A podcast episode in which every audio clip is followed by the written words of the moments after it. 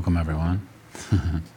Thanks for uh, inviting me to, to come. It's uh, not my first time in this center.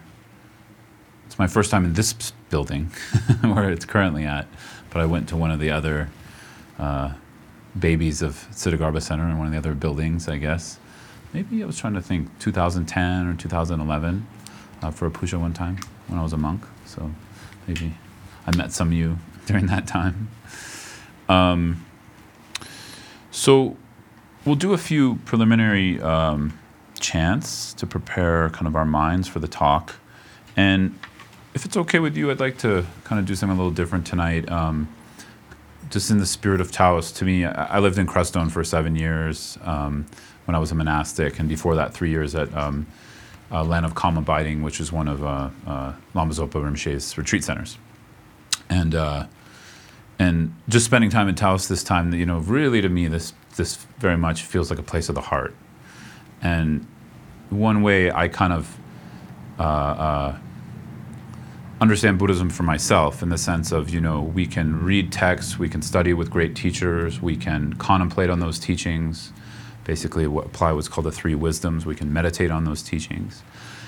And in essence, uh, when we're connecting with and understanding, it's sort of food for the head to then bring into the meditation, which is heart and food for the heart, right? And so, Taos being a heart place, I kind of decided maybe we'll focus a little bit more on, on ex- experiential teachings tonight. Of course, we need a little bit of head, you know, a little bit of thought process, contemplation for where we're going to move the heart that's really important in Buddhism as well, right? So the first wisdom we, we use is is the wisdom of listening. It's the wisdom of just trying to take in with a fresh lens without an overlay of our biases or our concepts as much as possible what the Dharma might be. And then we contemplate on that. And that's when we can start to apply some techniques of first just contemplating without our own bias, just trying to understand what is this saying? And then we rub, check the goal of the Dharma, and we contemplate it more seriously against our doubts, against our skepticisms, against other things we may believe. And we start to work with it that way. Then, when that we have some sense of that, then we can move into the heart by putting that into practice, by uh, bringing it into meditation, right? To actually have some experience develop, which, from a larger perspective in Buddhism, I would say is moving into the realm of the non conceptual. It's not necessarily completely non conceptual, but it's moving in that realm. So, in the spirit of that, we have to talk a little bit about the view and sort of frame that a little bit out. And tonight I thought um, I'd talk more like a general view of Buddha Dharma. We can talk about it uh, in many different ways, but often I haven't been here before, so as a teacher, so I like to you know, just get to know each other. It's like a first date, you know. You don't go in teaching, you know, Nagarjuna on the first date. You got to warm up to that, right? so we got to do a little bit of warm up. Um, and to me, you know, when when when we were talking about what to do tonight, um, I have this talk I call Essential Dharma, which basically means I could just show up and say whatever I want. so I like it because I don't have to plan so much, and it can be more spontaneous. But actually, I was thinking about it today, and um, uh, uh, really, I think in my life was quite precious. And the most the most precious thing to me personally is the Buddha Dharma, is having a sense of that in my life, of a connection to my teachers, a connection to lineage, a connection to what the Buddha taught, and that being a constant reference point for me to work through my experience in life and to develop a sense of what freedom might look like from that perspective. And so I was thinking about. Um, what's essential to that? And again, there's a lot of different opinions on what's essential to that. I think there's some scriptural things that we could just lay out that some of you already know, but we can repeat. And then we can get into sort of more some experiential essential, maybe. So that's my idea. We'll see if that actually happens, but that's kind of my feeling. So, with that said, um, we'll do some preliminary chants. Uh, take we'll take refuge, and then we'll we'll. Um, we'll chant a short mandala offering and then uh, uh, uh, the request to turn the wheel of Dharma. And so, hmm, what I'd like to do is um, We'll recite it first in English together, and then I'm going to offer a guided meditation on each of these. Short one. Then we'll recite it in Tibetan to connect to the blessing of the lineage through the language. And I think we'll do that. That's my feeling tonight.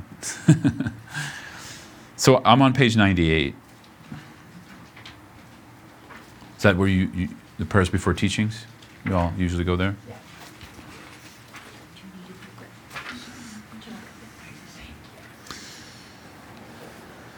So we'll recite it in English once together and then we'll go from there.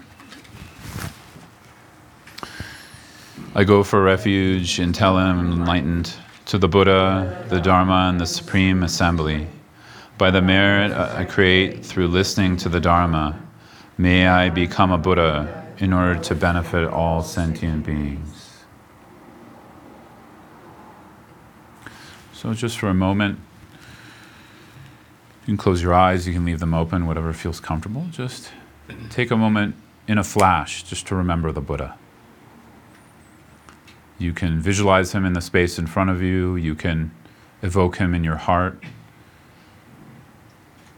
or you can just invoke the energy of one of your teachers or the energy of what Buddhist enlightenment means to you. What that idea of freedom means. And the Buddha is representing it here. If we want to imagine him in our mind's eye, he's wrapped in saffron robes like a monk, holds a begging bowl. His right hand is touching the earth, and the earth touching mudra, which we're going to talk about more tonight. And I want you to come into your body. Feel your feet on the ground. Feel the seat below you as you do this. So we're inviting the Buddha as a source of what's our own potential, as a source of reflection and a mirror for our own Buddha nature, and as a figure of refuge representing the Dharma, representing the Buddha, the possibility for enlightenment, and the Supreme Assembly or the Sangha of those who have transcended their own suffering and work for the benefit of others. So we can imagine this all embodied in the Buddha. And as you come into the body more in this, just maybe wiggling your toes, touching the ground, feeling the seat below you. See if you can sense out into the space in front of you for a moment. And for some of us, this is going to be more readily available, and for some of us, this might be more challenging. So, wherever you're at, just try it. There's no right or wrong, there's no perfect. There's just putting effort. And as you extend your body into the space in front of you, you extend it to the sides and also the back. So, you're starting to develop a 360 degree perspective, also above and below, of the space around you. And so, in the space in front of you, as you imagine the Buddha, you also feel the Buddha. Maybe he's five to six feet in front of you. If you'd like to make it more elaborate, he sits on a lion throne, on a lotus and moon.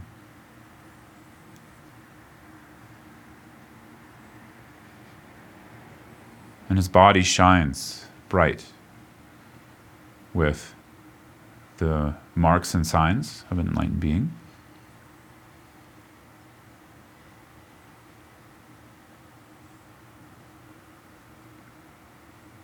And as we sit in this energy, we're also using it as a mirror, reminding ourselves of our own potential.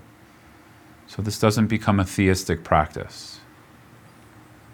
The Buddha here is in our mind's eye, mirroring our own very potential for awakening.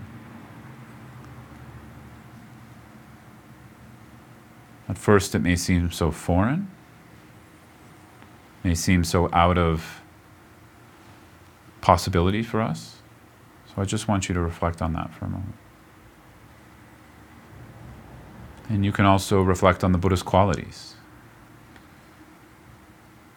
being free of fear, being free of suffering, having all the potential to benefit others in, in vast amounts of ways. Having what we call the two types of omniscience, if you know what those are.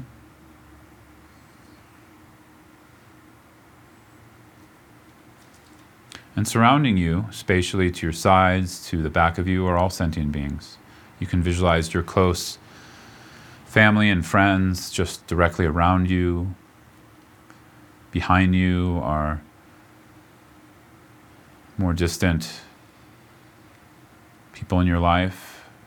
And then surrounding them are more and more sentient beings, vast as space, just imagining they fill as far as you can see, beyond what you can see in human form. And as you connect into the energy of refuge, we're simply t- attuning the mind to a shelter, a place where we recognize safety. So the Dharma is actually the true refuge in that it helps us to uncover our Buddha nature. And that's being represented in the Buddha here. The Buddha being a figure of a human being who did it, who actually brought about an awakened state free from suffering, free from constructs. So just take a moment to appreciate that in whatever way feels relatable to you right now. For me, refuge is not a practice of worship, it's a practice of appreciation. And it's a practice of slowly becoming more sober to where I may actually find happiness versus what is going to lead to suffering. So just let your mind rest there for a moment. If you've been thinking about it a lot in the last minute or two, drop the thinking and just rest in the heart you can just feel the Buddha's power and energy in front of you as a reflection of your own potential.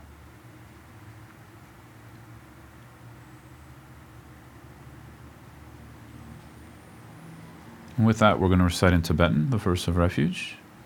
So see if you can stay with that feeling as you recite the words.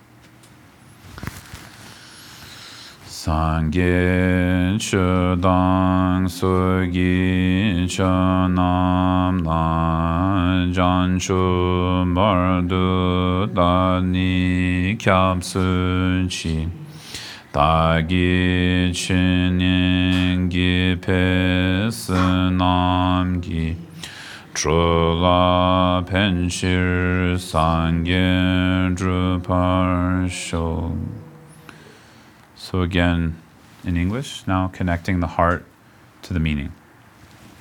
I go for refuge until I'm enlightened to the Buddha, the Dharma, and the Supreme Assembly. By the merits I create through listening to the Dharma, may I become a Buddha in order to benefit all sentient beings. So, with this, we just tune in for a moment to the sentient beings surrounding us, this last part of our refuge in bodhicitta prayer. Just attuning the mind to an appreciation, not just for the Buddha in front of us, but an appreciation for other sentient beings. Remembering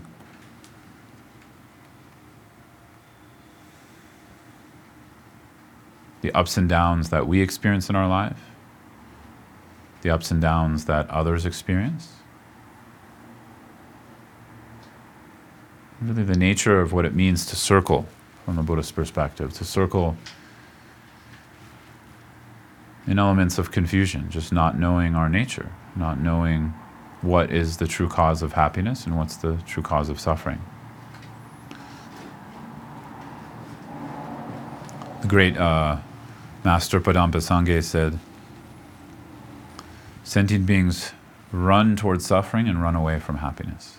And this is really sums up the state of confusion.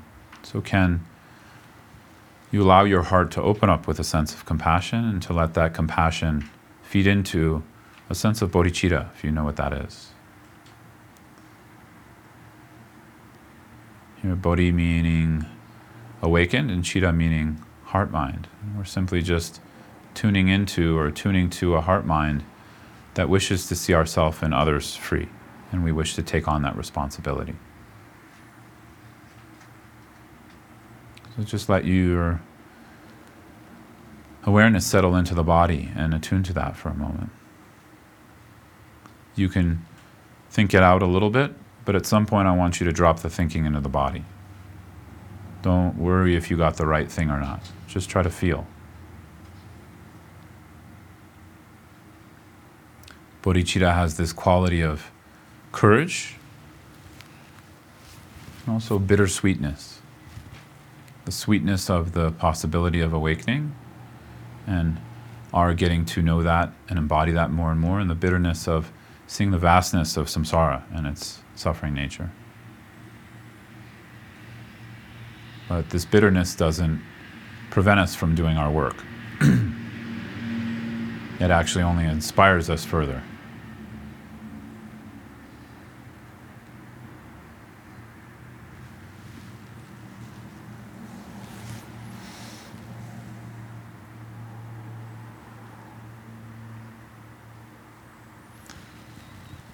So now we're going to imagine a mandala offering, and here you can just imagine everything in the world that's beautiful to you, everything that you appreciate, everything that you treasure. You can imagine this in the form of something beautiful, like a beautiful mountain of flowers, a beautiful stream, wealth, delicious food. Or if you'd like to form the traditional mandala, you can just think of the entire universe stacked around a golden Mount Meru, all the different god realms, all of the realms of samsara, and we're imagining them as a pure offering. We're tuning into our appreciation, we're tuning into our sense of also letting go all the beauty that we come into contact with, offering it up, letting it go, sharing it. and we imagine sharing this first with the Buddha, all enlightened beings, and then sharing this with sentient beings.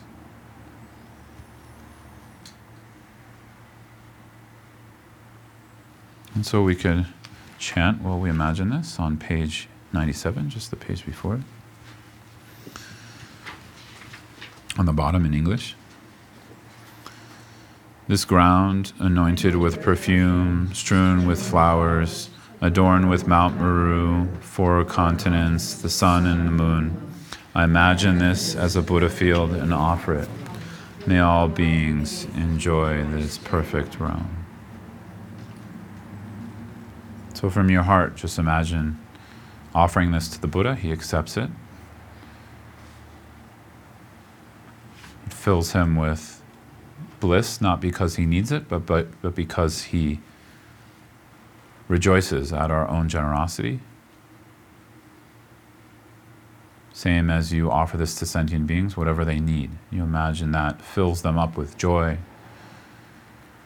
And really working with this second immeasurable of sending them and offering them happiness free from the causes of suffering, or offering them happiness and its causes.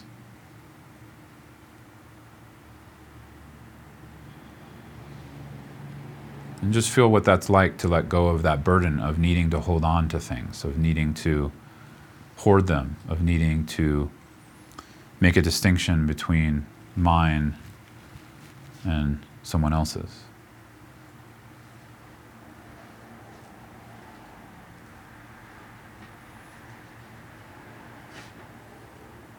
And with the Buddha still in front of us, we're going to now open our mind toward the Dharma. So when we request a teaching, actually, the essence of it is not just requesting the teacher in the room, but it's requesting all of the Buddhas, all of the Dharma to turn within our life. That we can be on a walk and suddenly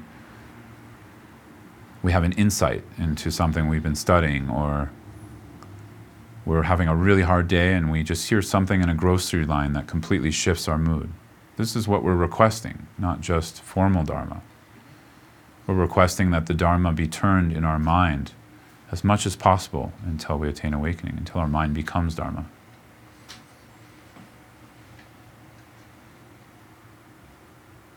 So, with that, we'll recite the English uh, on page 98.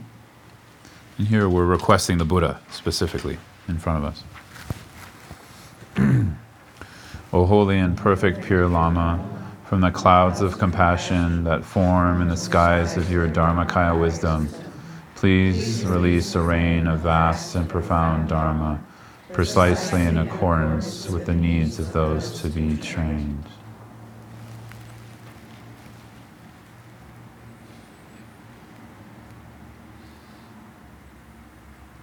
So make that a really genuine request from your heart. And this could be something even just really simple, something you're having difficulty with right now and you want some insight in your life.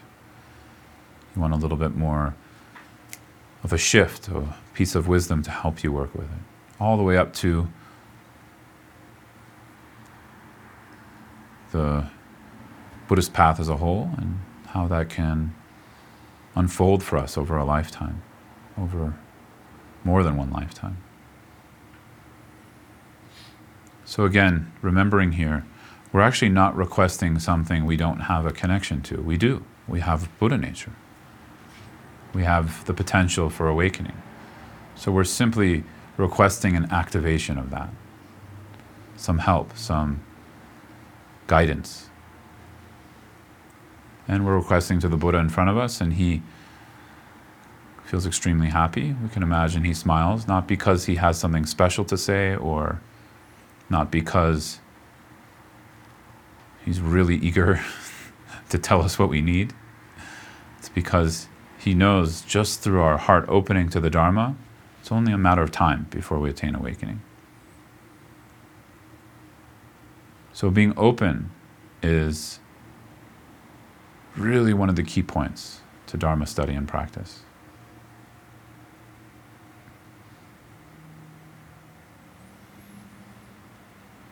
We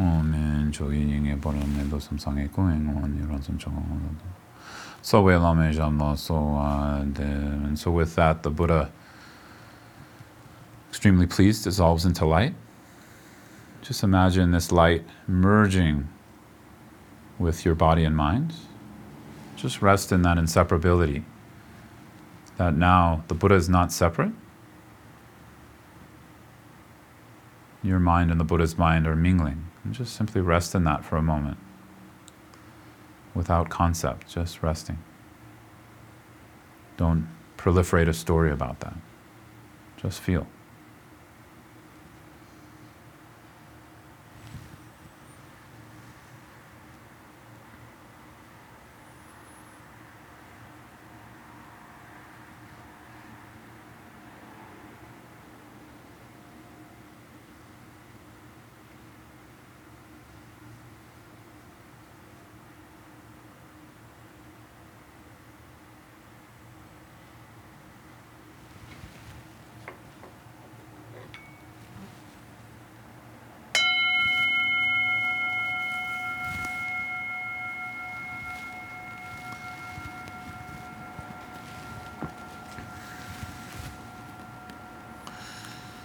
Okay. Thanks so much.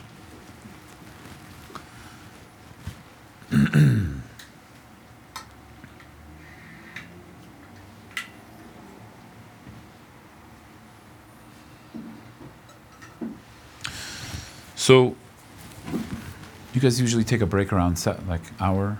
Yeah. Yeah. Okay. Good. Sometimes I do practices like that uh, more and more these days, my practice is more like that. It's sort of like how to. Hmm.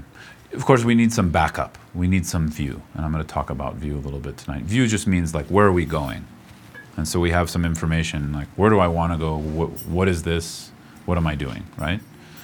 Otherwise, it can be quite vague. But once we get a little bit of that, or maybe a lot of that, uh, the uh, uh, I think this is really important to make sure we're not cutting it off from experience. So there's uh, Je Rinpoche Lama Tsongkhapa in, in his uh, middle length Lamrim, he says, uh, you know, it's a little bit silly to, to race a horse in a track that you're not gonna, like you practice racing a horse in, in a track you're not gonna race it on.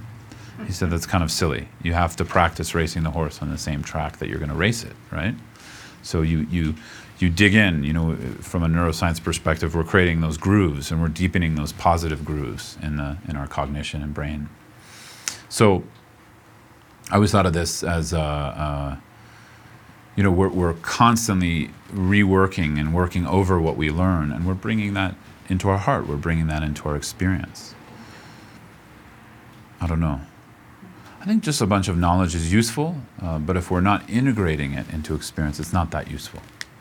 It just sort of makes, it can make for, a, Tibetans have a, a saying, it can make for like a hard leather pouch because they put I guess you know they put butter in their you know in, in old Tibet in the pouch and then you know hold it and at a certain point if you didn't cure it correctly it becomes hard right so I don't know about you but I've struggled with this throughout my Dharma practice because I feel I don't know maybe it's just me but I feel um, we have a very large emphasis on on sort of cognitive uh, uh, knowledge being from here up, right? and sort of being something where you know it when you can speak about it really eloquently and, you know, backwards and forwards. But we could know it without the really knowing it, right? We can know it without the experience developing. So I like this idea of running on a track, on the same track, in the sense that even if we don't know that much, we practice what we know. And practice means not just thinking about it all the time, trying to bring it into the heart, like we just did, right? which could be something really simple. Just sitting with a sense of appreciation, sitting with a sense of offering. Mandala is such a beautiful practice because actually what we're doing is we're letting go. So every time we let go, a little bit of our ego clinging also releases. And from a Buddhist perspective, if we want to essentialize the whole thing, ego clinging is what is the cause of suffering, right? And we can frame that many different ways. Uh, sort of misperception, marikpa in Tibetan we call it, uh, avidya in Sanskrit, just this kind of not knowing, right? So I like this idea of whatever little practice I'm doing, uh, or whatever I'm studying, or, or thinking about, or contemplating, put it into practice right away.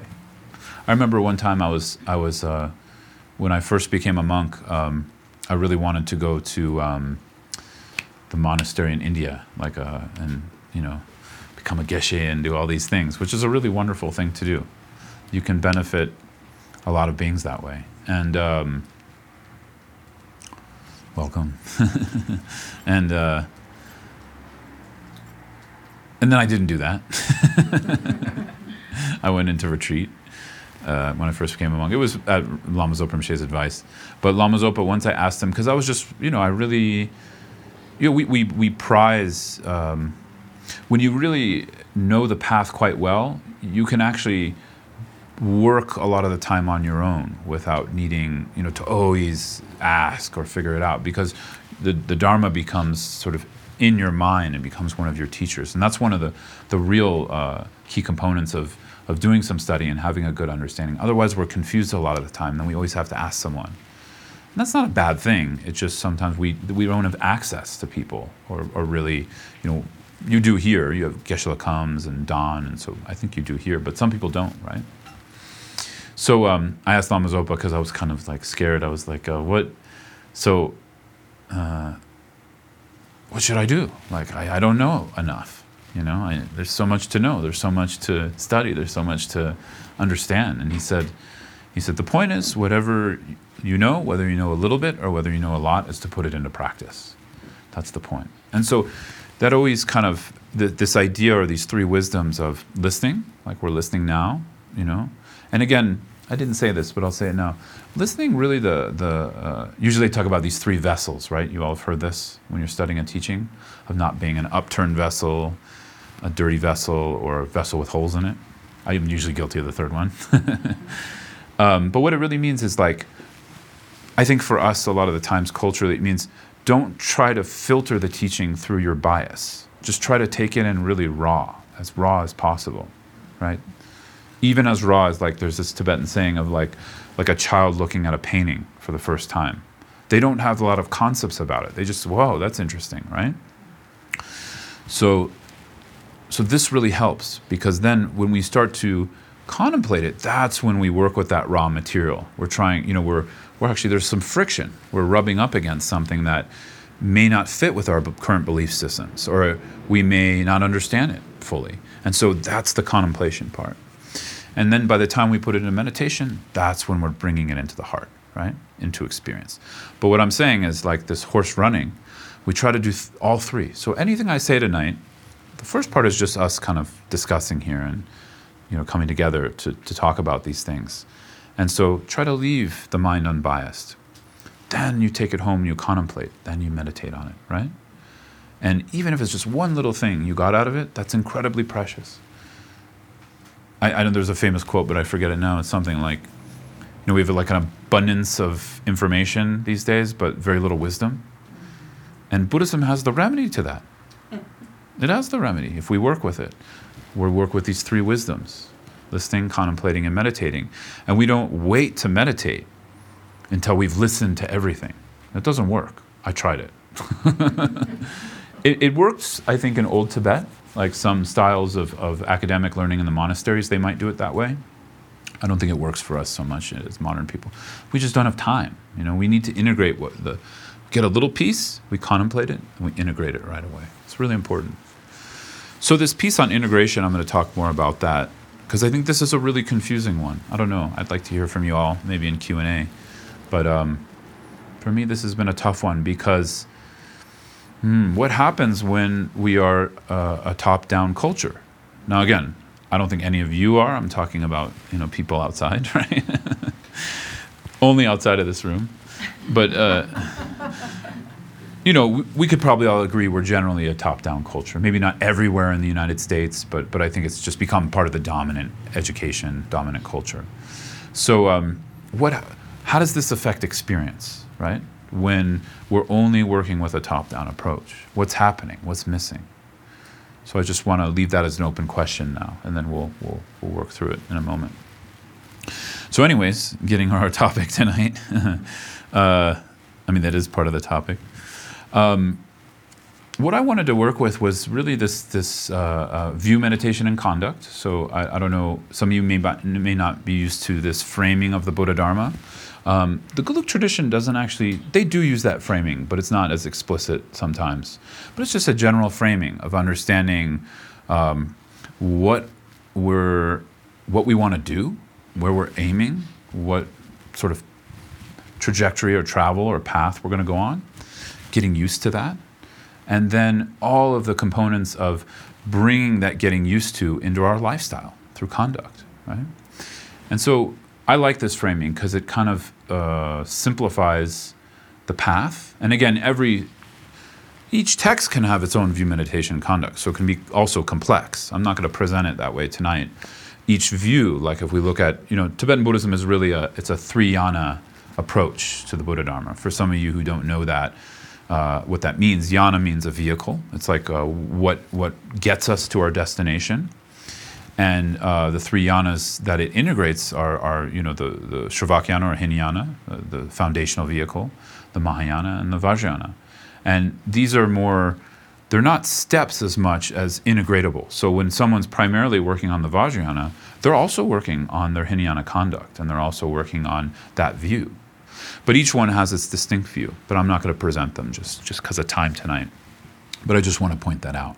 But in general, with Buddhism, we could talk about a, a larger view meditation and conduct. And I like to talk about that in relation to the Buddha's life story, and especially this famous moment uh, when he, you know, became awakened under the Bodhi tree and you know, touched the earth and the earth shook. To me, this is uh, hmm, it really helps me to understand what we're not we need some we need some top we need some understanding but the buddha just simply touching his hand to the earth and the earth shaking. This is a big teaching in that, right? It's a big teaching. Because he didn't do it through words. And actually, what he said directly after that, when the god Brahma came to say, hey, you got to do something, man. You can't just sit here and meditate under a tree, right? Uh, he also said something that he did say some words, but he was, it was also kind of an, uh, uh, a no. And in that no, there's a big teaching. So I want to talk about that. But you all know, everybody knows the Buddhist life story, more or less? Yeah? Anybody not know it? no? Or you don't want to say you don't know it? it's okay. So basically, we have a young man, right, uh, who took the aspect of, of uh, being confused, essentially, you know, showing an aspect of not being, something's wrong. He knew there was something more to life. He knew there was more meaning than just enjoying, you know, his economic favor, enjoying all the you know pleasures that could offer him. Um, and he knew that. And there was something, and, and I don't think, you know, just as a story, I view the Buddha's life story, by the way, as um, sure, we, I'm sure maybe it could be literal. I don't view it as that, and I don't think that's a problem. I think this is kind of, again, an element of top down approach to the world where we, we, we get literal too much. We lose myth as a form of myth, not meaning it didn't happen, right? But myth meaning it became bigger than what it was. And that's fine.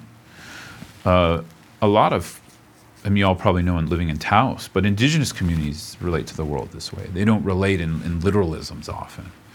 And I find this to be a much more heartfelt way of relating to the world. It's something I'm trying to get back. Now, it may not make a great, you know, toilet that can flush, you know, a million times. My teacher, Rinpoche, always says, if you can just take German head and Nepali heart and put them together, you'd have like the perfect culture because Nepal, he, he says, uh, no problem is the problem.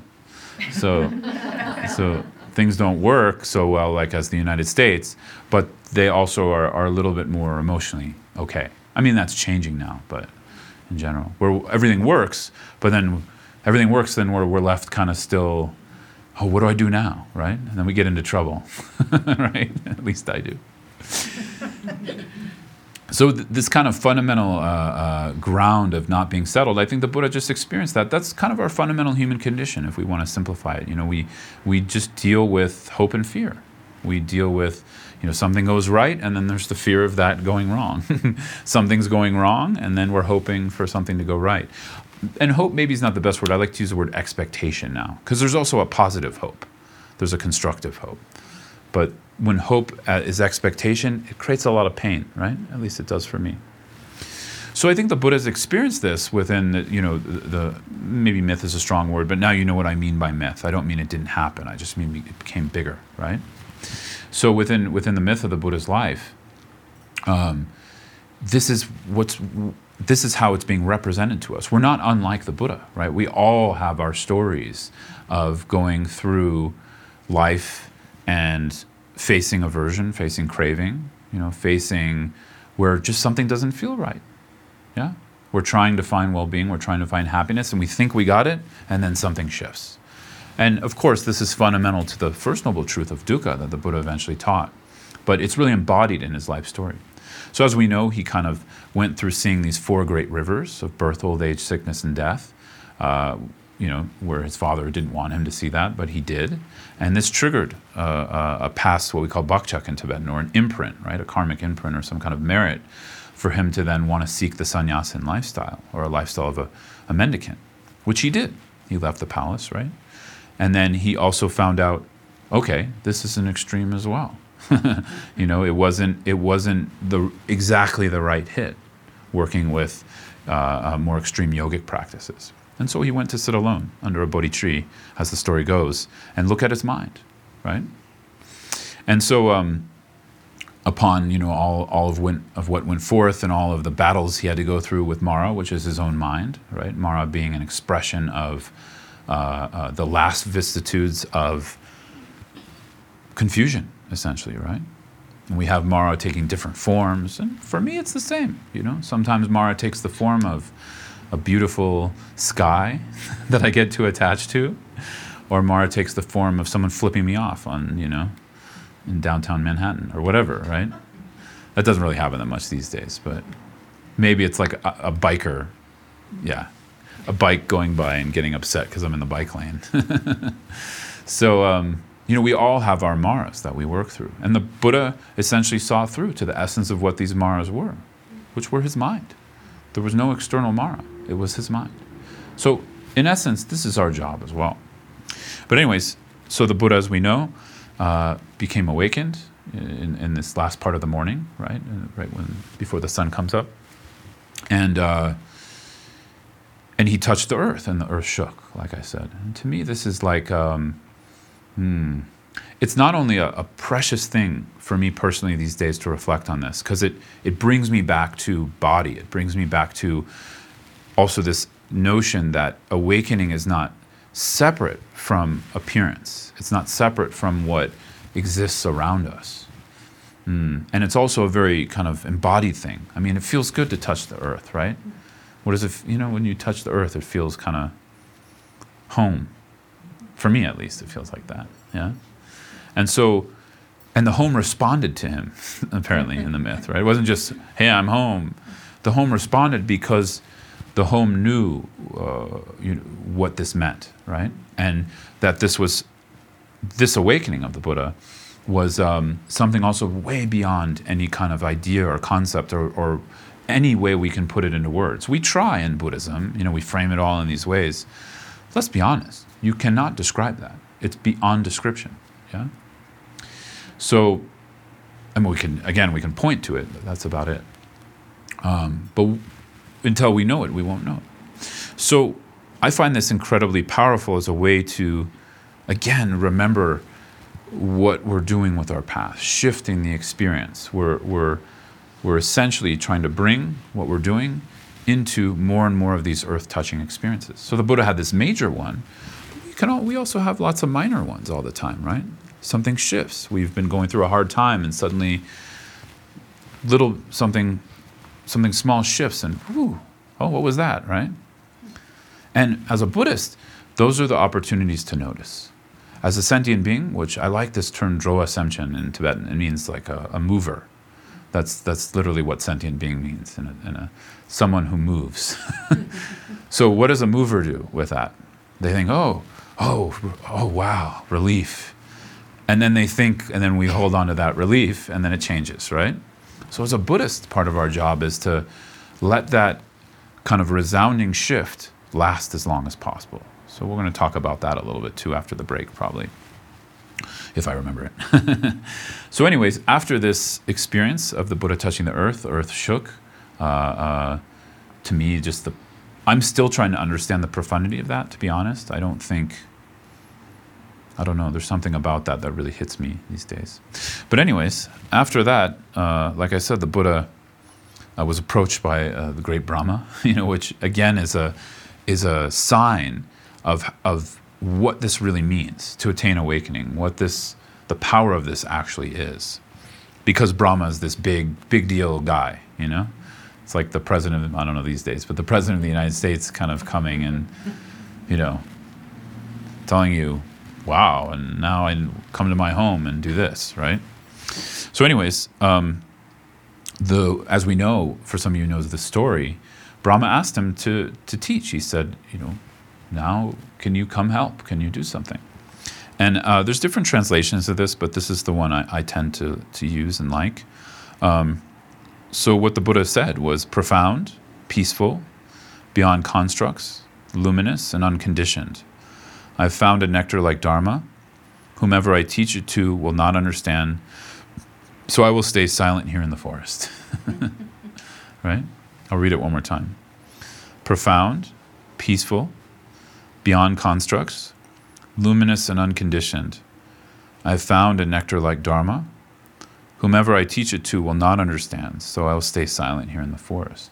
So the Buddha's first teaching was to say no. So I think what we'll do is take a break and then we'll get into that no. yeah? Sound good? on the thirteenth, if anybody wants to jump in for that.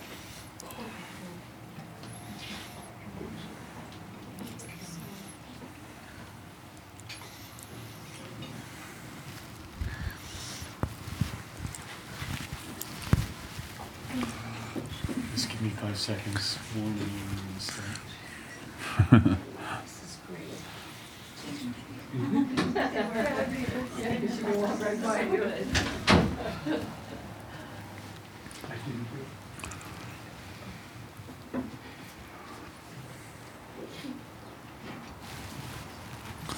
All right. I'm all full of kiss chocolate kisses. I could not say no to those. so, um, by the way, I'm, I'm, I'd like to leave some time just to discuss back and forth. I find that sometimes I even start like that, just with new groups, just to get to know each other. But, anyways, so uh, getting back to kind of view meditation and conduct, and just around these words of the Buddha, right? This kind of this kind of no, which was a different kind of no, and and this is the way I wanted to talk about view a little bit tonight. We don't have time to unpack it uh, a ton, but um, like I said, view in this context uh, means where we're, we're what we're getting used to, what we're what we're doing, what are we trying to uh, bring about in our life, or what are we trying to have a deeper uh, understanding of, right? So, in this sense, he he the Buddha uh, pre- presented the entire view of Buddhism actually within a within a short statement.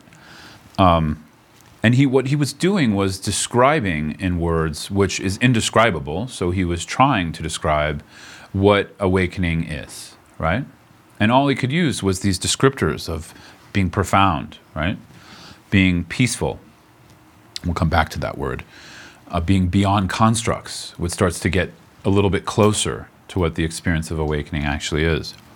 Um, being luminous, right? It's not nothing, it's luminous uh, and being unconditioned. There's nothing that can create awakening. So this is a tricky thing, and there's a lot of debates uh, among different schools on this too. Can can uh, enlightenment uh, be created? Right? Because we're talking about something that's beyond constructs. It's not conditioned. So can you create it? So it brings in some really interesting, I think, uh, contemplations.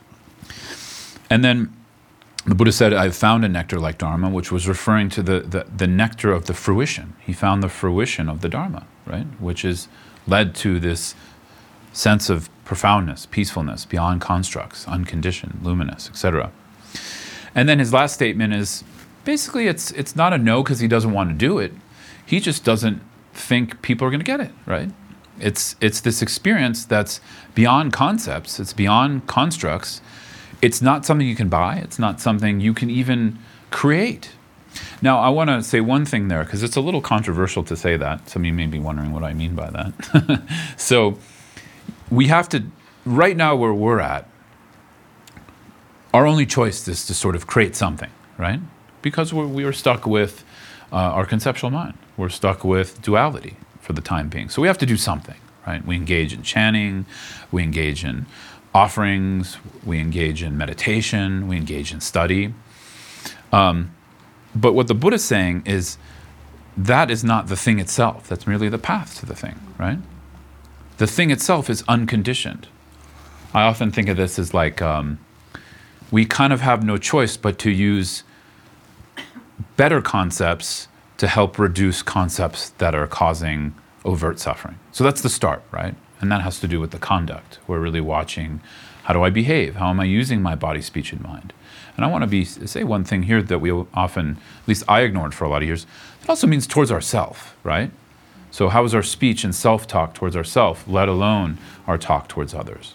How do we relate to our bodies? Also, how do we relate to the bodies of others? And how do we relate to to mind, right? Our mind and also the way others feel and think. So, how do we use our body, speech, and mind? So, anyways, the Buddha, uh, whomever I teach it to, will not understand, so I will stay silent here in the forest. This is, you know, to me, one of the most profound things the Buddha actually taught, right? We have, you know, the Heart Sutra where he makes it more evident what's, what's he's describing here, or at least a way uh, towards what he's describing.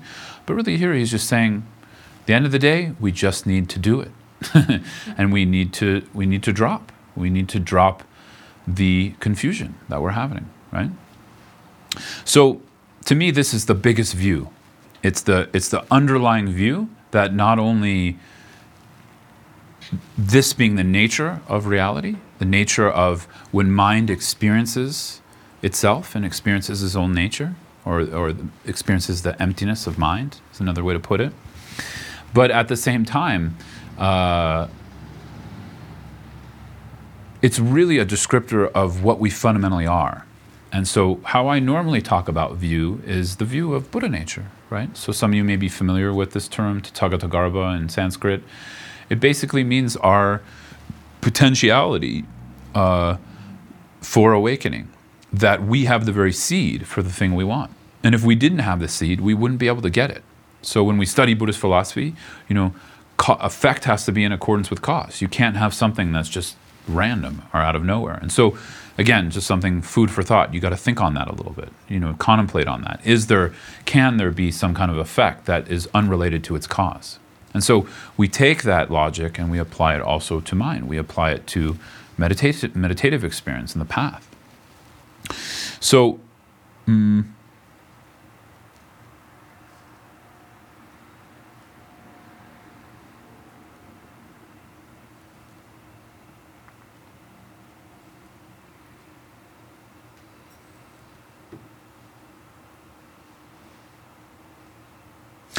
So, understanding this view of Buddha nature is also uh, an element of confidence. It's an element of appreciation.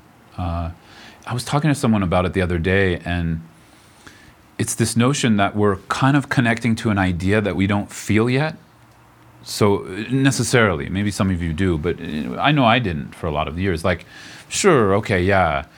Mm, I have this Buddha nature, but what does that mean? And and I don't feel like I have Buddha nature. I feel like you know a lump of you know poop or whatever, right? you know, not every day, but some days.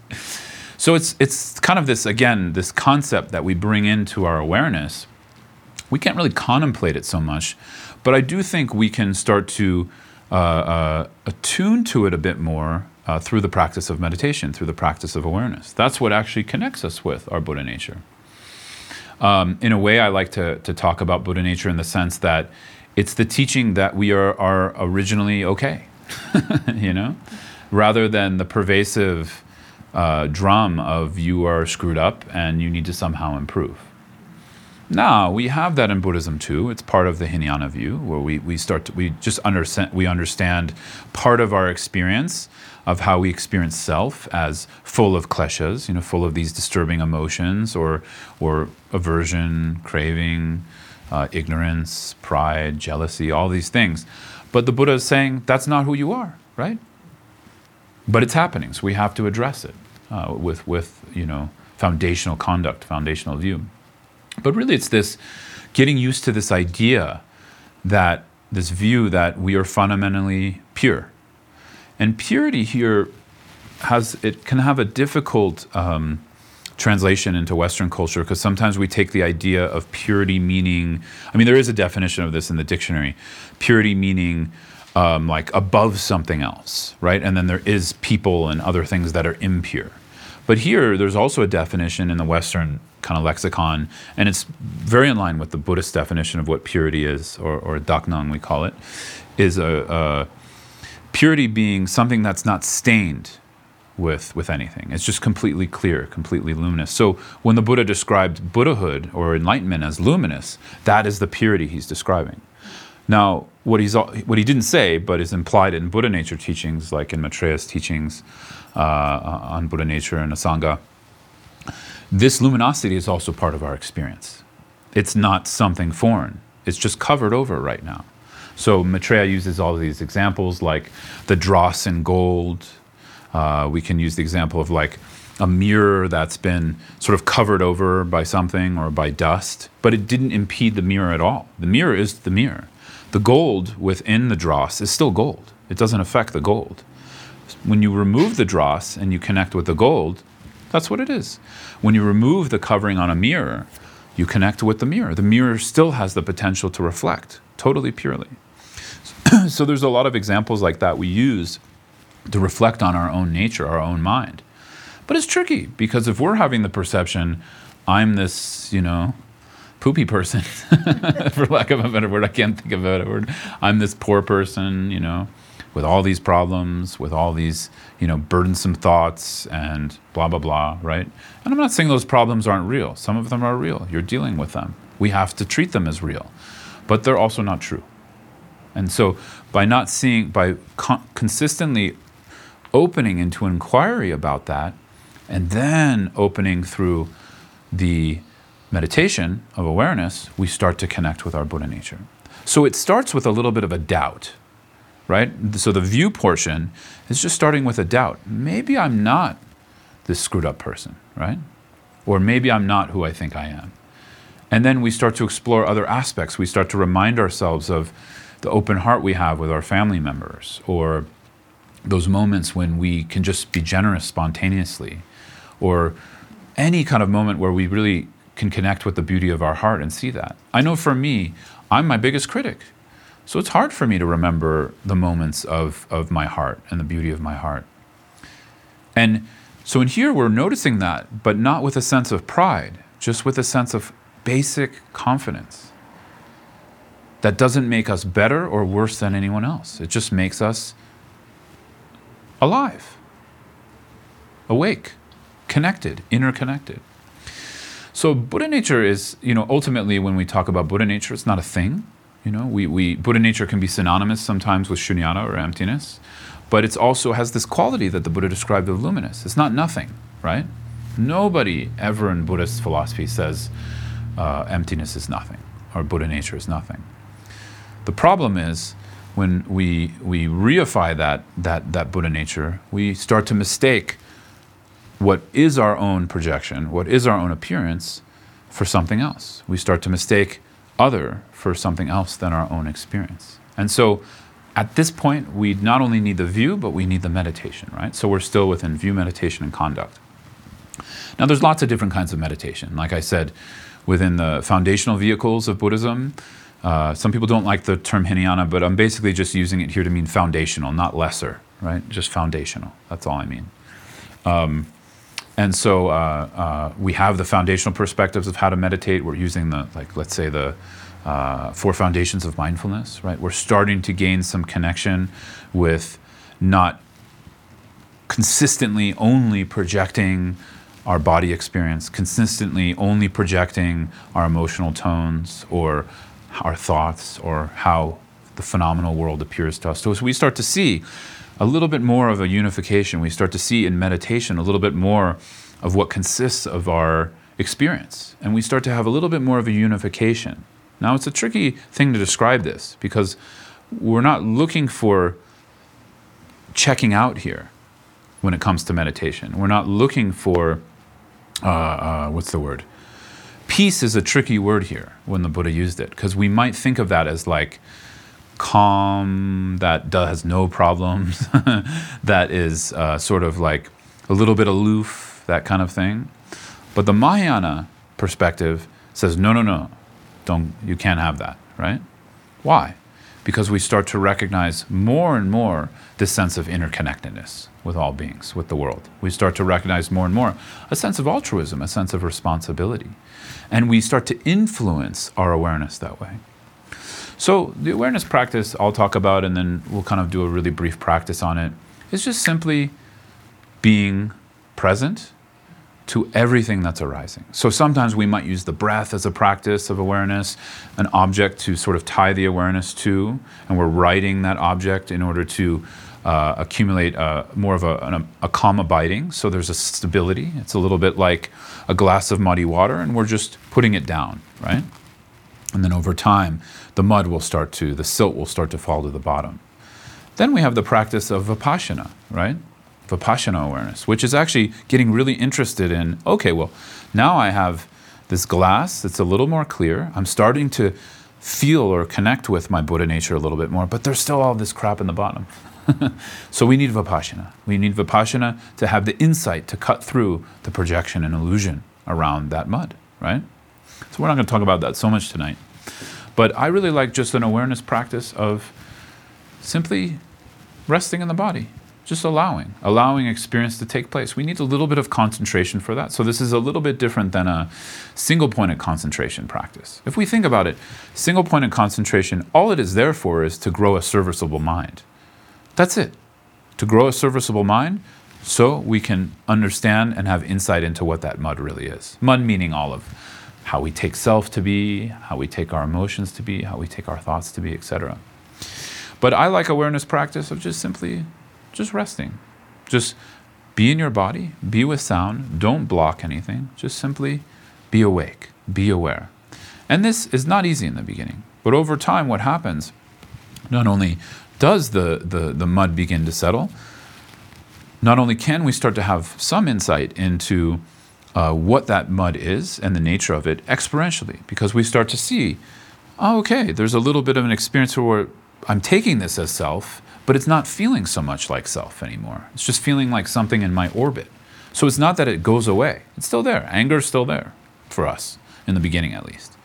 All these kleshas are still there, but we start to shift our relationship with them, right? So here, meditation is the path that brings about a connection with our Buddha nature. Because what is our Buddha nature? It's something that is not bound by constructs, like the Buddha said. It's unconditioned. It doesn't have this as much of a subject, uh, it doesn't have at all a subject object relationship with things. It starts to transcend that. But what does this look like? What does this? What's this experience like? Again, because tonight I, I, didn't want to go so much into philosophy. Because we can talk about emptiness in a lot of different ways, but then we just sometimes end up in mental gymnastics. That has its place, right? Like I said, it has its place to then bring it into contemplation and then meditation. But sometimes it's just very useful just to like drop in, not try to change or modify anything. Just drop in and be aware. So, you guys interested in practicing that for a few minutes? Yeah. Okay.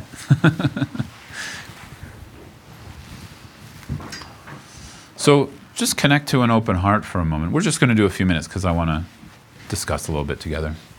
You can close your eyes or leave them open. Um, if you're going to close them, I recommend leaving them open a little bit. So, so just because the whole idea here is we're not going to block our senses. It's different than single point of concentration. And I just want you to try to be. Don't do anything. Don't try to meditate. Don't try to construct an experience. Don't try to run from what you're feeling right now. Just be with what's ever arising. So we need a quality of awareness that turns toward our experience, be it a sound, a sight, a feeling in the body, an emotion in the body. You're not focusing on it, you're simply just being aware.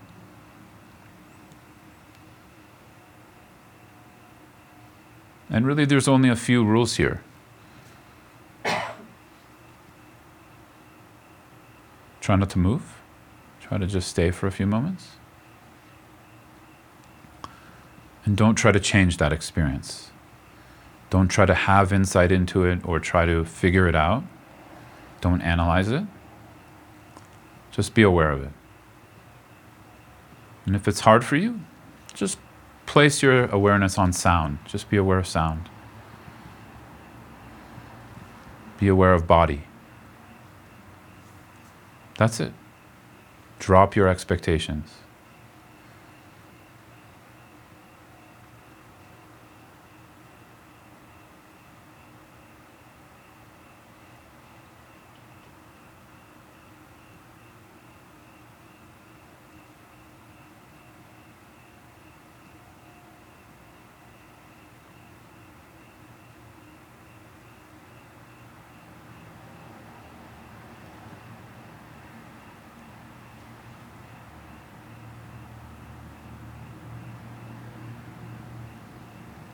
If you can, let your awareness become more and more vast in the sense that you just open to all of your experience. Thoughts are allowed to arise, they're allowed to abide, and they're allowed to cease. Smells, tastes, sensations, sound, everything's allowed. There's a great Zen master, Suzuki Roshi, who you, some of you may know of. He has this great quote When we meditate, we leave all of our windows and doors open. We don't block anything. So anything can really come inside, but we don't serve them tea. So let thoughts arise, let them pass, but be aware.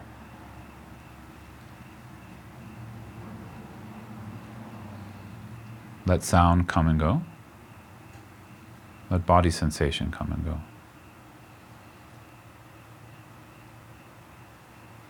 Try to meet your experience like a baby or a young kid looking at a painting for the first time. Fresh.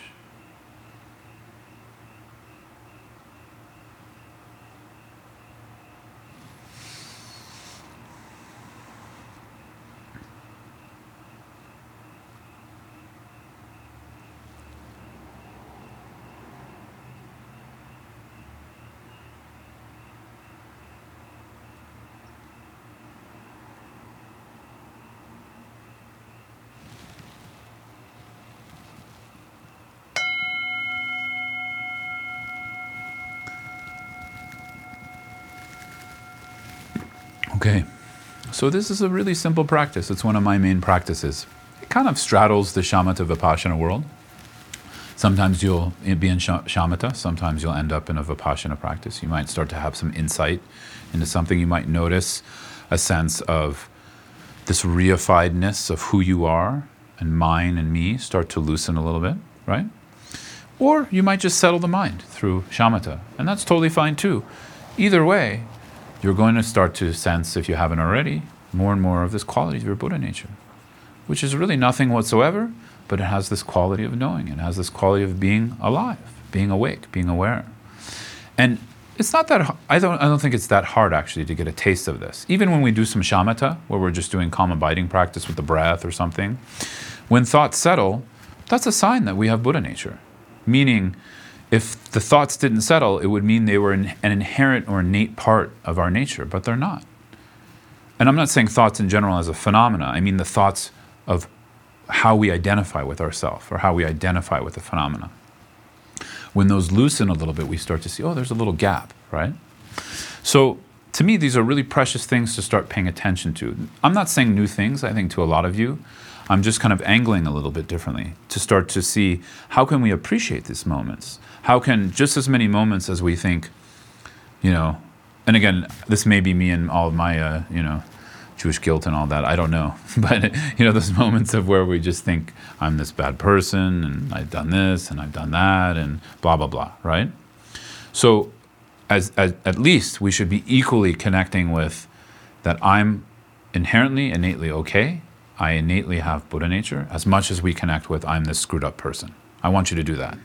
At least 50 50. Does that sound good? and, and, and, and in the beginning here, we are kind of, the idea that we have Buddha nature is still an illusion.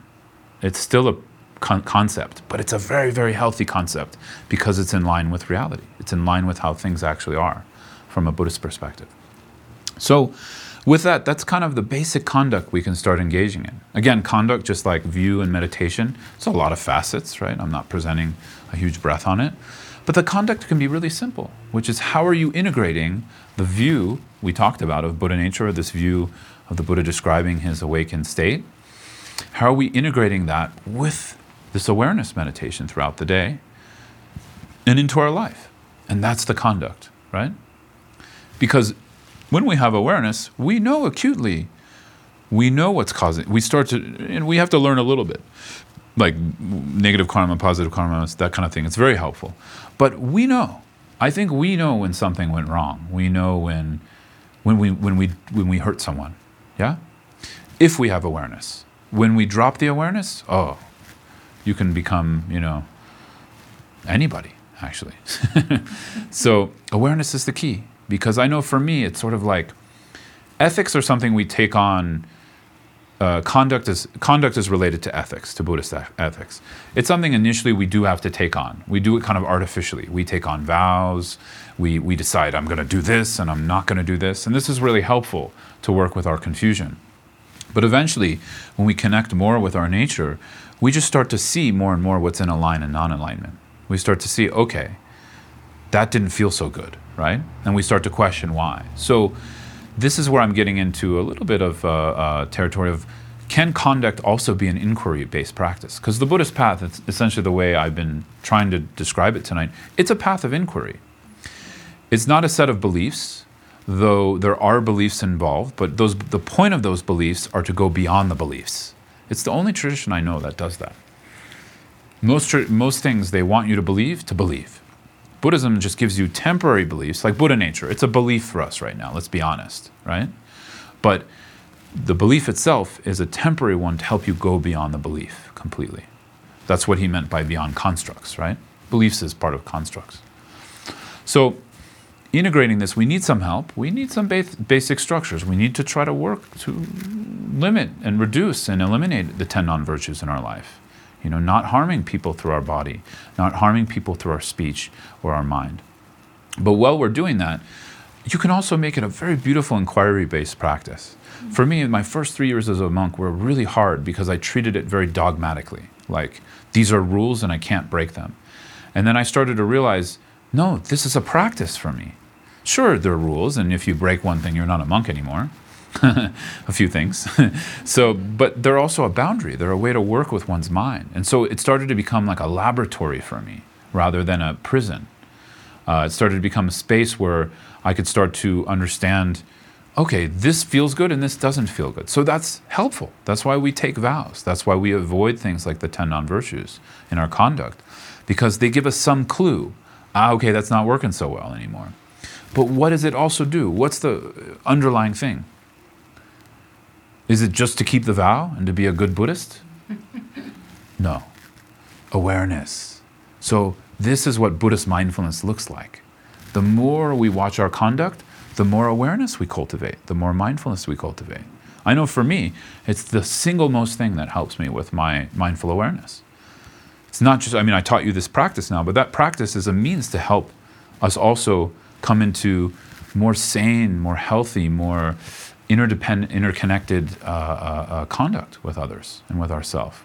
So I think when we treat it like that, to me, it feels so rich. It feels so loving. I mean, even just talking about it now, I feel really like chills and it fills my heart because it's this idea that like I'm not the most important person in the world, you know, contrary to what I normally believe, and at the same time, um, a deep recognition of like when of how when I harm another, even in a subtle way, like being a little bit aggressive with someone or something, it's harming me. So it just circles right back and forth. And these are principles that I think, yes, we can make some uh, constructs around them and beliefs and, and kind of religious ideas and vows. These are just fundamental to, to existence. So the Buddha was incredibly kind to do this for us because it helps to give us a clue. It helps to give us some way in the door. So just to wrap up, and then I want to hear from you all, is um, you know, view, meditation, and conduct, we're really doing them together, right? We're consistently reflecting on this view. We're bringing it into action through meditation. Or sorry, we're, we're getting used to it through meditation. And then through conduct, we're integrating, right? There's a few things I wrote down to see if I forgot uh, what to say. Hmm.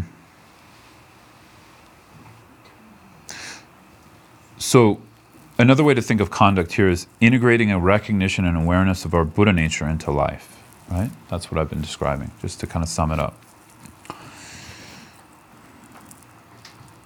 So, anyways, that's all I got. yeah, maybe, maybe we can turn the lights on, Yeah. like like turn these big ones on. Well, let's put, can we put that one on, because they're fluorescent. Yeah. Perfect. Yeah, that's good. Yeah. Now I can see your beautiful faces. so, what do you got? We got a few minutes to chat. Any questions or just anything you want to discuss more? Yeah. Um, well, I don't know, but uh, it's, I just know, what I, what I kept thinking about when you were saying that integrating, um, is when I first came to Buddhism and I first came to the center that was elsewhere, um, I was going through a really traumatic time in my life, so I was completely open to what I was hearing. And I found that I just integrated it immediately. It just, it just was, I was just so open to it. And I, and I'm grateful for that. Um, but as the years have gone by, less trauma, things are groovy, and but but it's been integrated. So uh, sometimes I get frustrated. I feel like oh, I'm not, I'm not learning. I'm not learning. You know all those things. But I think depending on each person's life, it can be integrated like that, or it can take a long time. Yeah. It's just a, a thought, Yeah. Thanks for sharing that. Yeah. not a question. Uh, you use the term we're a top-down culture. What does that mean? Well, I mean, it's also up for it's an opinion, so it's up for meaning. Maybe it's not capital T truth. But um, it means um, like a, a head approach to the world. So I'll, I'll go into a little bit more detail. It, it's hard because when you're in a top down conditioning, you don't know you're in a top down. It's like sort of like you're in the water, but you don't know you're in the water, right? then when you start to get out of the water, you start to see the difference. So what it means is primarily seeing and relating to the world through thought and analysis. And so um, I know for me, this has been a big struggle. It's been something I've been conditioned by. And what I've noticed, especially in Buddhism, is that's the way we'll also see Buddhism. When actually, a lot of Buddhism is talking about more than just thoughts and concepts. So it's, it's a tricky thing, yeah. It's what I, I'm an activist against that, but not through making Facebook posts, but through this, you know? Does that make sense? So bottom up would mean some cultures uh, don't need to use the thinking mind as much. We, we all need the thinking mind. I mean, it's not like you don't need it. It's useful. But when we're 90, 80%, 90% of the thinking mind, there's a whole part of ourselves we're just cut off from, which is the world of feeling, which is the world of emotion, which is the world of non-conceptual knowing through feeling. So feeling has, this isn't a Buddhist principle now, but at least I haven't read it in any text. Feeling does have a type of knowing. And uh, other cultures can be more, more or less connected into that. And we can too. It's just sort of a conditioning where we can shift the process to more body awareness that develops a, a, a, knowing in the body. Are Like- you talking about intuition? It's not quite intuition. Uh, intuition is a component of it. It's more a quality of, mm, okay, we could just say this, even just through the mind. We don't have to talk about the body. So in Buddhism, we could really put the mind into four categories thinking, knowing, awareness, and clarity. Clarity being the, the root of the relative mind. talking relative truth here. And so knowing is a quality that we can naturally do where we do, where we can do it without thinking. Like when we see a flower, or for instance, when you see this microphone, you don't have to think it's a microphone. You just know it, right? So there's a quality of the backdrop of mind. It's connected to this term luminosity or luminous in what the Buddha said. It has this connection where we can just know. And then of course we can be aware of that and etc. And so it's more like that. But there's a type of felt knowing where we don't have to use the thinking mind all the time.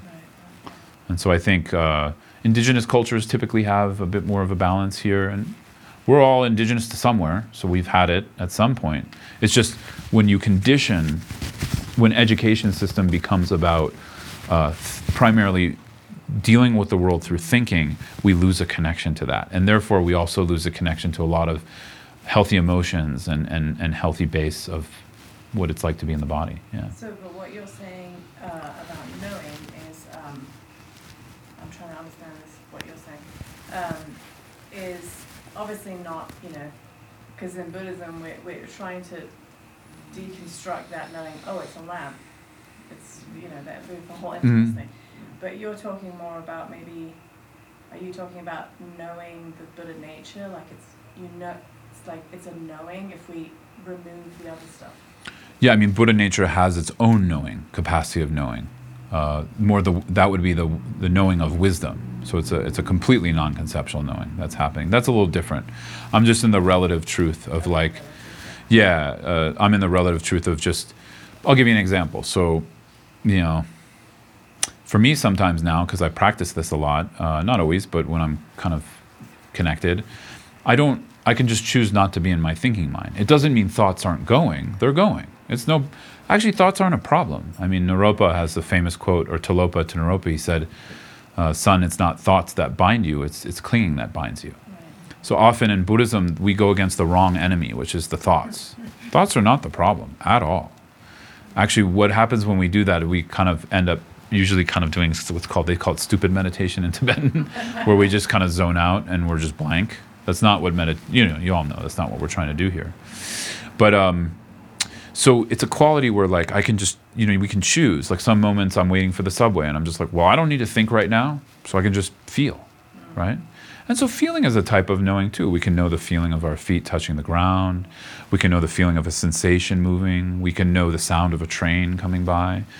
And we don't have to think. My teacher, one of my teachers says, or I say it this way, but he said it a different way. we think we we think we need to think more than we need to think. like that's the way I would put it. So it's like this framing or this it's really just a habit when we look at it. It's this habit that oh, I'm bored, there's nothing going on, so I'm going to think. So the, the the mind is just conditioned towards that, which we can see is creating a lot of the dis-ease and and you know disturbance for a lot of us because it it definitely raises the energy the prana in the subtle body and it triggers more anxiety uh, more depression more self actually in my opinion. So yeah so i'm a big fan of learning you know i teach somatic we didn't do it tonight but i teach somatic practices for just going more and more into the body because we just need that so much. It really changed my life yeah doing this yeah. Sorry, it was your question. Is it answered? No? Yeah. yeah, in the back. Um, Do you think that the thinking aspect is more related to linear as opposed to nonlinear, which is more feeling? Yeah, I think so. I think so. Yeah. Seems like that. Yeah, and I think this is where the Buddhist path has a real benefit, just even on a um, like a relative level, because it feeds um, an inquiry practice. Because again, like a lot of what we're taking in through listening tonight, I invited you into an inquiry, right? I, I think I did. I hope I said that. And to me, that's the most the power of the Buddhist path. Sometimes it's tricky because like we start and we're we're really suffering and we just trade one belief for another belief and then hopefully through the power of the dharma maybe eventually we we uh, something cracks and then we have to also drop the buddhist beliefs. You see what i'm saying? So it's a little controversial to say that. I like being a little provocative but i think you know what i mean and, and, and it's sort of like uh, uh, this is a big one because I get a lot of questions from people around like karma and rebirth and stuff, and a lot of people are like, ah, you know, I don't believe in that, and I'm like, well, so who cares? Like, good for you. Like, so what? I mean, does that is that going to stop you from meditating? It shouldn't because the whole idea is it's an inquiry-based thing.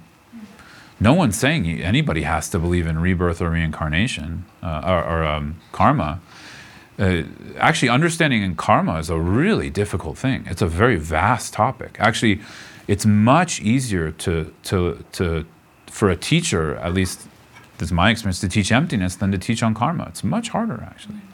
It's an extremely hidden phenomena, and it's it usually gets dumbed down. Where actually karma is everything. Our entire experience right now, from a Buddhist perspective, is just cause and effect happening moving, changing, and it's influenced by the past moment and the moments before it. That's all it is. But, anyways, so we have to do some inquiry into that. Otherwise, if it, like, I think part of my, uh, I don't regret it because it, it helps. It's like we each get our own doorway where we go in and then we work with that, you know, we shift over time. But I kind of became a believer too quickly in Buddhism. It was like, oh, yes, I found something. And that was useful, but then I had to go through a lot of suffering of cracking through my own dogmatic responses to that. And eventually, I think, I think, it, you know, I, I- don't regret any of it. I think it was the right kind of pathway for me. But it's sort of like that. It's sort of, uh, it's a, it's painful in that way because the ego just wants to keep hanging on and hanging on and hanging on, and the Dharma just keeps pointing to like, let it go, let it go, let it go. But just saying let it go doesn't work. we, we have to do it. And that's the painful part because the rug is constantly shifting from under us until we realize, I don't need the damn rug anymore. Right? But, anyways, I think I went too much. I often do that. Um, can you talk a little bit about where thoughts are coming from? and also, are there any Buddha thoughts? Buddha thoughts. Yeah, that's a good question. Um, hmm. I'll say this for you, and for other people in the room, if they, if you want to kind of uh, experiment with this. Look at the mind, and look where thoughts are they coming? Where are they coming from? Where are they abiding, and where do they go? So I'll use it more as a question for you, as a practice. Course, there's a philosophical idea of where thoughts are arising from, but it's more interesting to do that. so check where do they arise? Where do they arise from? And so you can do it as a practice of awareness, turning the awareness towards the mind and just looking. Oh, where are they coming from? Where do they go? Right? That kind of thing. As far as Buddha thoughts, there's some talk like in the in the Gelug tradition, they don't talk about this as far as I know, but in some other traditions they'll call it seeming thoughts an enlightened person can have. So it's not like um they're not thoughts in the sense of concepts for an enlightened being supposedly. They're not like uh they're not actively thinking. But they have they know, right? So I don't know if we'd call that thoughts, but there's a knowing capacity. So that's kind of one of the powers of an enlightened being is they have a full knowing capacity that can act and be very accurate without having to analyze the situation. But I've heard some other teachers say there can be thoughts, but I'm not sure because I might be mixing it up on levels of the path. Because some beings can gain a full recognition of emptiness, but they're not a Buddha yet, but they're still seeming thoughts. And they're not attaching to those thoughts, but they could also use their thoughts, like in a positive way. So that's a good question. I I don't have a 100% answer for you. But it seems to me that what I first said, that seems a little bit more probable, that there's a knowing coming from the, the wisdom of the Dharmakaya, and that's all you really need, right? Gets a little bit at this. I've been thinking, this is totally my conjecture now, so don't take it as anything scriptural or, or uh, uh, what do you call it, definitive. Um, this idea of like working more with the knowing as, as sort of body-based knowing, empathy knowing, uh, intuitive knowing, less thinking knowing, it kind of gives me more the idea of like, oh yeah, that must, there's a Buddha nature knowing too. We don't have to be a Buddha to connect with that. We can connect a little bit with that, like pieces of it. It's just not sustained for us over long periods of time. That takes practice. And so it kind of gives me the clue that, oh, there is a kind of, it gives me confidence. There's a kind of knowing and then a, and then a, a- of course a compassionate action that can come from that knowing that's not a thought. Is that uh, the same as omniscience? Not in my case, but but but yeah, when it's fully realized, when it's fully brought to fruition, yeah, it's one of the factors of omniscience because you have omniscience as knowing the nature of all phenomena and then knowing like their their specificities. So yeah, that second one I think would be more in that category. Which kind of breaks it that alone just thinking about it. I love to think about those things because it breaks my concept concepts just right there because it's like wow how could you know everything simultaneously? Because for us it seems like you have to think about it and put it in categories and you know google it and like all that kind of stuff. For a buddha it's just instant and it's happening all the time. So it starts to give you a clue into what the nature of reality actually is. A lot of these things in buddha dharma they're pointing us towards the nature of reality again and again and again and not that that nature of reality is a, a it's not a void. So it's also not it's not a void. It's not nothing. It's full right? It's just not full of poop. Sorry. Sorry my going there I tonight. have a question about that. So I always have a hard time with the, this concept of a human being to be a Buddha. Like we, we, we're, you know, we're told that the Dalai, you know, like Tibetans that see the Dalai Lama as a Buddha or Yeah. see Lama Zopa as a Buddha. And I, I kind of get it in a sort of a knowing way, but, but when I think of a Buddha, I think of omniscience. And, and I think of omniscience as a body free thing. Like there's no body in omniscience. Like it's so limiting the body and the brain. How can a human how can a Buddha come as a human? I just I don't know, it's really hard to wrap my mind around that. i think it's good you're thinking about that um, keep thinking about it Okay. and then I would say connect with this pra- like connect with your practice more around awareness and try to have a taste of your Buddha nature. It's just a small piece, you know. I'm not I'm not making out to be some big thing. Just a small piece of like a gap in between the solidity of who we think we are and, and how we're relating to our life and world. But yet things are still there. It's not that emptiness and happens and then there's nothing there. It doesn't block anything. right? So we have to start to connect with that a little bit more in practice, and then these kind of things. It's not like they get answered, but they you have a little bit more insight into it like that. But I mean, uh, philosophically, you know, we have the three bodies of a Buddha, and so these three bodies, you know, Dharmakaya, Sambhogakaya, and Nirmanakaya. Sometimes we talk about four or five, but basically, there's the three categories: mind, uh, subtle body, and then more grosser body. Dharmakaya is just expressive all the time. It's it's just there. It's it's the nature of reality itself. It's the nature of that enlightened being's mind. Um, all enlightened beings' mind. But yet, uh, uh, in order to benefit others, it manifests in different ways. And so then you have subtler ways it manifests in some Sambhogakaya forms, and then more grosser ways in Nirmanakaya, which could be a human body, could be, uh, you know, an animal body, could be a god body, could be um, a, an iPhone, could be a lot of things.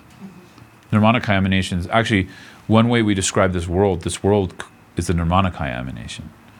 So we, this is real Vajrayana stuff now, but um, but it's so so it's just kind of we have to get out of our concepts. Part of this is conditioning of materialism because we're again, let alone the top-down approach, we're very conditioned into a hyper materialism. A lot of us, and so these things don't make sense because they're because we're like we think of things as solid and material. So we have to reflect on that a lot, and then it becomes more open and more possible. But as far as from my own experience, I don't know. I mean, I'm just relating to it as a things I've thought about and heard from my teachers and, and studied. So um, my own experience is that uh, honestly, like uh, I mean, there's the practice of guru devotion and guru yoga, which is one thing where you're you're actively practicing look looking at someone with pure view. It doesn't mean that person's a Buddha. It just means you're practicing pure view. That's the difference. Can they be? Definitely. Sure. Why not? Not just the Dalai Lama and, and, and other teachers, even like, sorry, I gotta be careful here. Let's pick someone else. Even Mike Pence could be a Buddha. You don't know. You really don't know. I mean, I'm not saying he is. I'm just saying, No, I you- what you- you mean. yeah. I, I mean, I thought about that stuff. Yeah. But also sometimes we have to remember some things are training for the mind and then some things are we don't know the actuality right now. And then so we have to be careful because when we're training the mind, we're training the mind. It doesn't mean that's how it is. We're just training our mind, Right. right? So I think sometimes we get mixed up in that. Sorry, what? It's good to come back to that all the time, training our mind. Exactly, yeah. holding on to the concepts of, is the Dalai Lama Buddha? Exactly. Right. Otherwise, we become like fundamentalist Christians, basically. You know, seriously. I mean, uh, yeah. It's kind of this this delicate thing because we have to remember Buddhism is always pointing at the nature of reality. It's always pointing at like what is going to liberate us from dukkha completely, and then so that's the practice. And a lot of it is like um, just to bring it to something practical now, based on your question. A lot of it's just like it's loosening us up. I found the more rigid I get, usually the further away I am from results in my practice. Where if there's more fluidity and openness happening, and I don't mean openness like whatever, man, like that kind of openness, openness with compassion, openness with some insight, that's a good sign. Yeah. You know, it ebbs and flows for a lot of us. But when it's getting more and more rigid, I don't know. I don't know if it's going the right direction. I can't speak for anyone else. For me, I know it's not. Right. Maybe one more? If you're all okay? Was there in the back yet something? Yeah, um, you were a monk for a period of time. Yeah. Why are you no longer a monk? Oh. Because a female goat ate my robes. I'm joking. No, that was one of my teachers. He, uh, Tulku Sang-ngag Rinpoche, who's a wonderful lama who's in Santa Fe, Pema Khandro Ling. He, um, he, uh, he showed up one time at a, a Shechen monastery, which was his monastery, and um, you know, the monks, they have uh, a chogu, which is the yellow robe they wear during Sojong, and it was a Sojong day. And he just came in his normal robes, just the red, and he didn't have the yellow. And Rabjam Rinpoche, who's the head of the monastery, said, Where's your chugu? Where's your, you know, monk robe? And he said, Oh, a female goat ate it. and all the monks laughed because they knew what that meant. Yeah. Um, anyways, um, I like that story because it's just, I just, because sometimes we get so uptight about these things, and Tibetans, they can laugh about it a little bit. Not to say it's like good to disrobe. No, it's good if you can stay a monk, but also we can have some humor in our human experience, right? So, anyways, um, me personally, um, there's a lot of different things. Um, let's see. I mean, just to put it uh, briefly, I'm going to talk about this tomorrow night, I guess. They asked me to talk about becoming a monk, being a monk, and leaving, I guess. I don't know what to say, but so this will be a preview. Um, uh, I love, I loved it. Like to me, being a monk uh, was. Uh, I just want to preface it with this. It's like it's very much like being married. Like it becomes your partner. It becomes something you're working with. You're going through ups and downs on a daily, weekly basis, just like we all do with our life. So it becomes kind of a container, not just for your Dharma practice, but a container for you as a human being. At least that's how I experienced it. And um, and so it was like a it was a partner, a lover, uh, uh, you know, uh, a great benefit to my life and my Dharma practice. So. Um, and at some point, it, it started to feel incongruous. Like the the relationship was there were some problems. we weren't communicating as well anymore. We were having arguments, that kind of thing. And the arguments were with obviously self with self, meaning I'm sort of working it out with myself. And I think a lot of that had to do around isolation. Um, I wasn't living in monastic communities, which I would t- I tell most new monastics now, don't live alone. Live in a monastic community. Um, and so that's that, if I have any regrets, it's kind of one of the one of those. I wish I did spend more time in a community, but also I wouldn't have been able to do as much retreat as I did. I spent more time in retreat, so that was cool too. And uh, so it's a combination of that, uh, a combination of just being a young man. You know, I was 28 when I started, 37 when, when I left, or was I younger? 36, I can't remember. Anyways, um, and so part of just you know wanting a, um, a relationship, wanting a life, you know, in that way, and uh, partly just uh, I think the the core of it was also just. Um, it was a useful path for me, and then it kind of was ready to move my path more into a householder connection with the Dharma. So in in it depends on who you ask. Um, the way I view it now is um, we choose householder. As a householder, we also have commitments and vows. We have pratimoksha vows, so we have training that we're engaging in. And we can choose that, and to choose that route of working with the Dharma, or we can choose a, a monastic route. Um, I don't think they're equal for every one person, meaning like, you know, there it depends on us and what we need. And so I think I just needed to change. And as a teacher, I wanted to relate a bit more to people on a um, just like not like not a different level, like not being in, in a different lifestyle. And yeah, and it's always hard to, to see like what was the right decision, you know, because uh, incredibly beneficial path. I mean, if if it's right for someone, it's incredibly helpful. It's basically like the real benefit is you get to practice, you get to do Dharma full time. You get to study and have opportunities that most of us householders do not. And you also strip away a lot of the, the distractions to practice. But it depends how you want to practice. Vajrayana Buddhism is very beautiful, uh, uh, yana, a very beautiful vehicle of Buddhism. Because whatever your life, you can do it.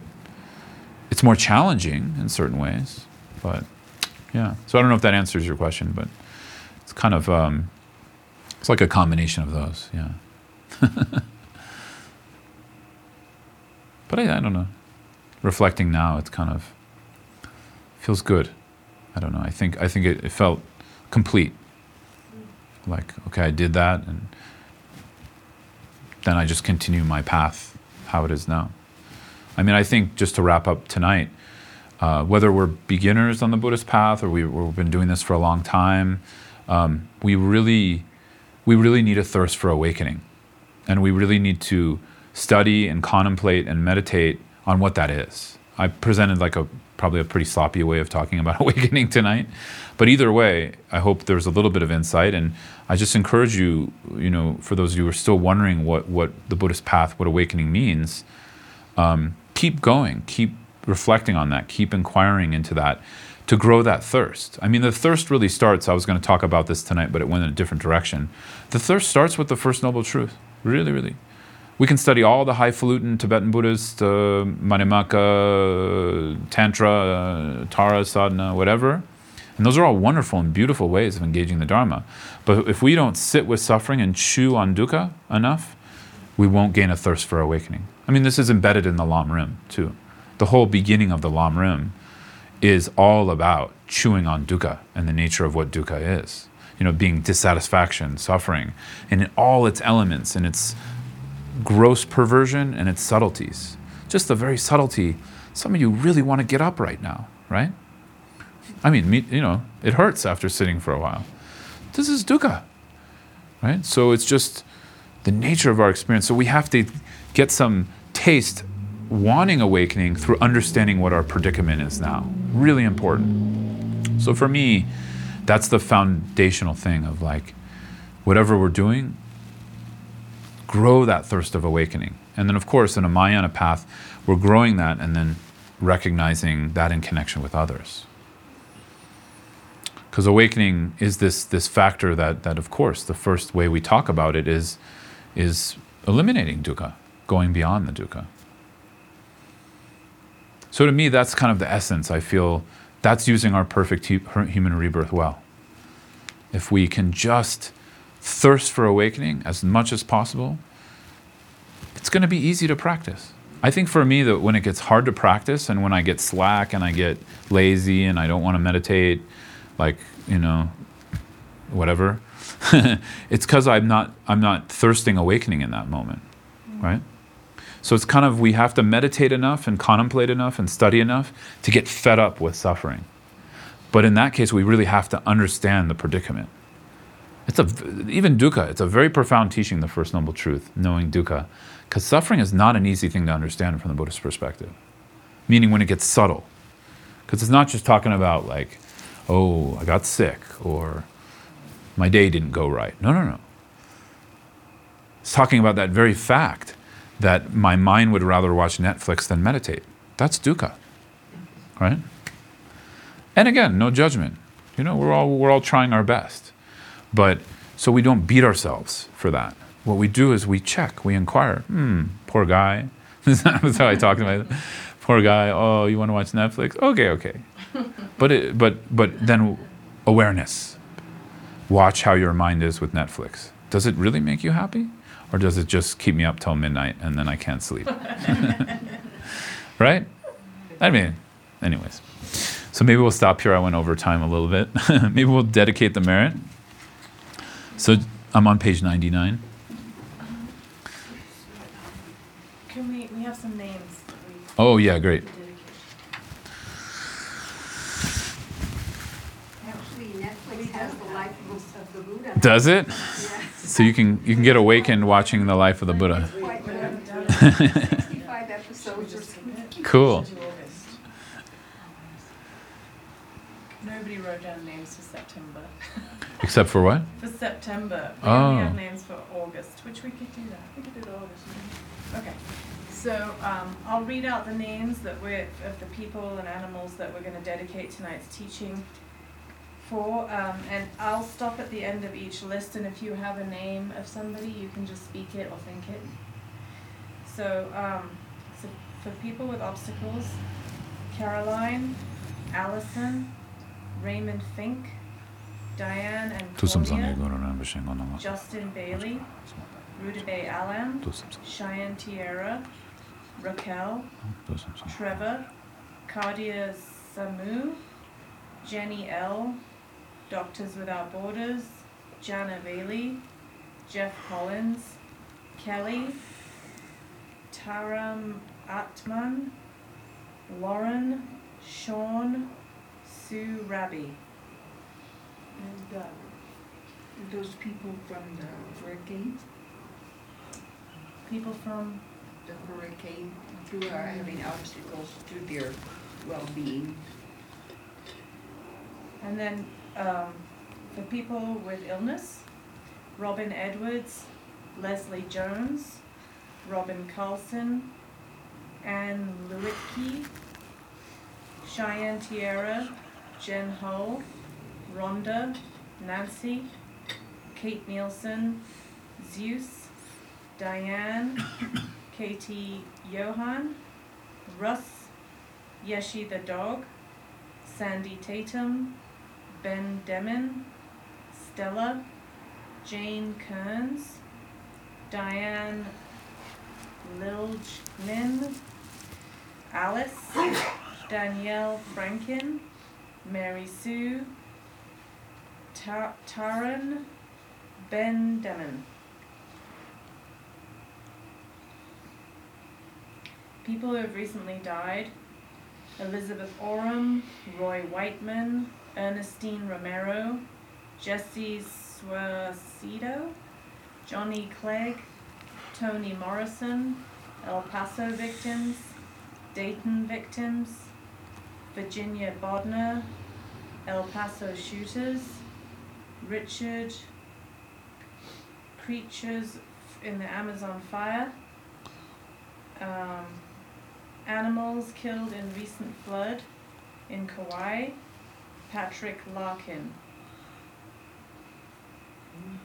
Valentina, email, Greg? Yoti? Yeah, I think he was on. What was the last name? The World Cup guy. Patrick. Oh, Patrick. Rockin. Yeah. zone. At the divers on the uh, ship that caught fire off the coast of California. To them down or And uh, again, the hurricane victims who have died.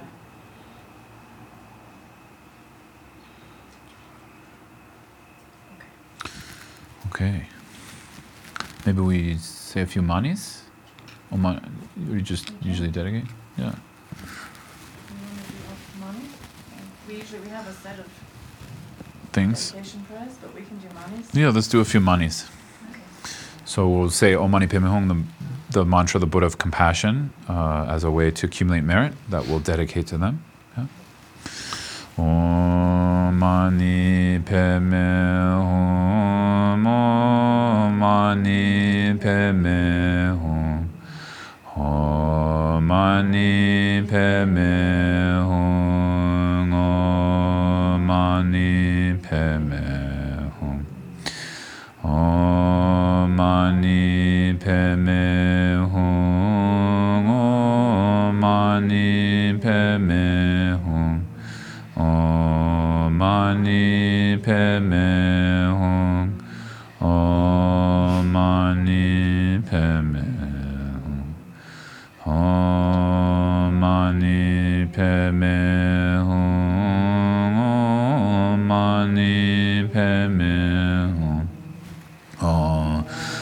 Mani Padme Hum. Om Mani Padme Hum.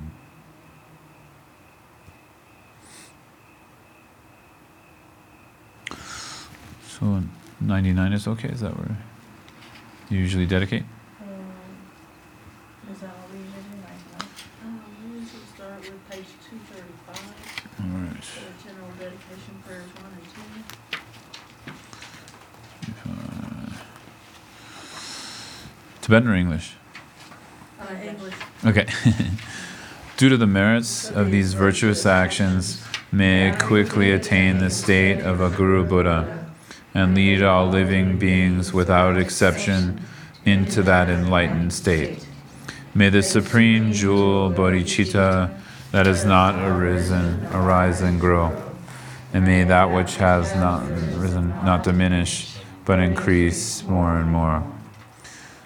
Just no. Then we go, Then we, uh, generally do long life with holiness and Lama Zopa on page two forty-four. Short long life prayers, and we do them in English as well. In the land encircled by snow mountains, you are the source of all happiness and good. All powerful Chenrezig Tenzin Gyatso, please remain until samsara ends. You who uphold the subduer's moral way, who serve as the bountiful bearer of all, sustaining, preserving, and spreading the Manjunath's victorious doctrine, who masterfully accomplish magnificent prayers honoring the three jewels. Savior of myself and others, your disciples, please, please live long. may our Venerable Lamas' lives be firm, their white divine actions spread in the ten directions, and the torch of Losang's teachings, dispelling the darkness of the three worlds beings, always remain.